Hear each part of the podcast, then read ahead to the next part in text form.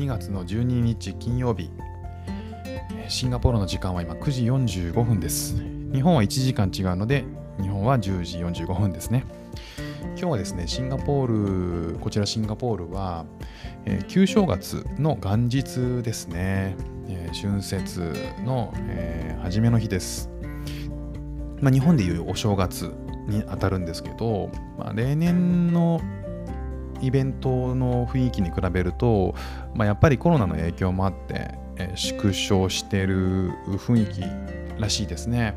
まあ、僕も12月に去年の12月に来て初めての春節なのでどんな感じになるのかなって楽しみにしてる部分はあるあったんですけどまあまあやっぱり、えーと例年に比べたら全然だと。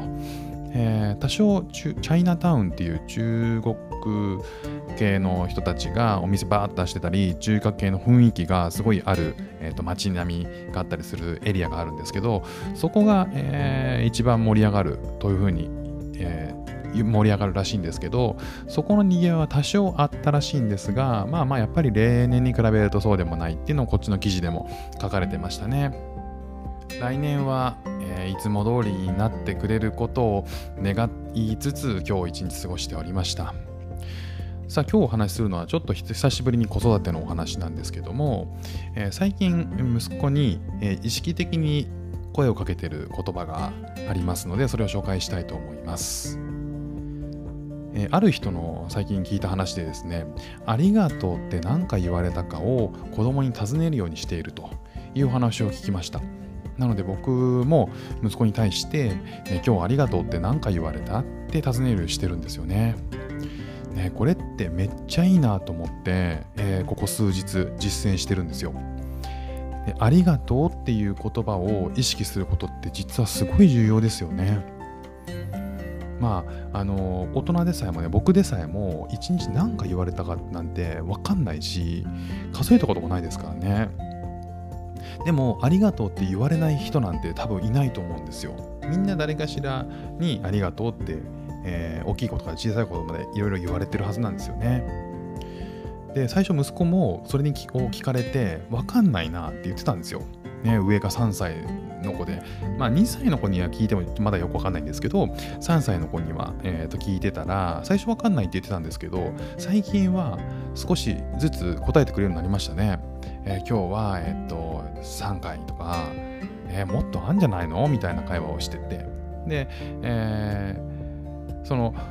じゃあどういうことで言われたの？って言ったら、お父さんからクリームを取って、取ってあげた時に言われたみたいなこととか、うんうん、結構ね、正しく覚えてるんですよね。面白いなと思って。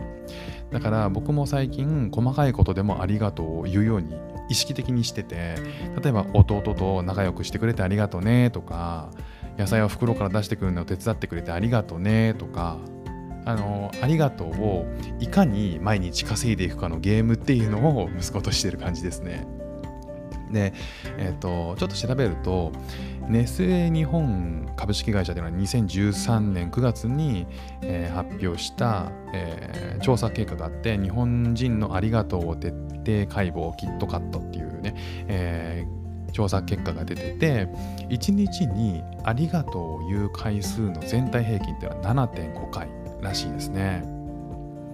で一方で1日にありがとうを言われる回数の平均は4.9回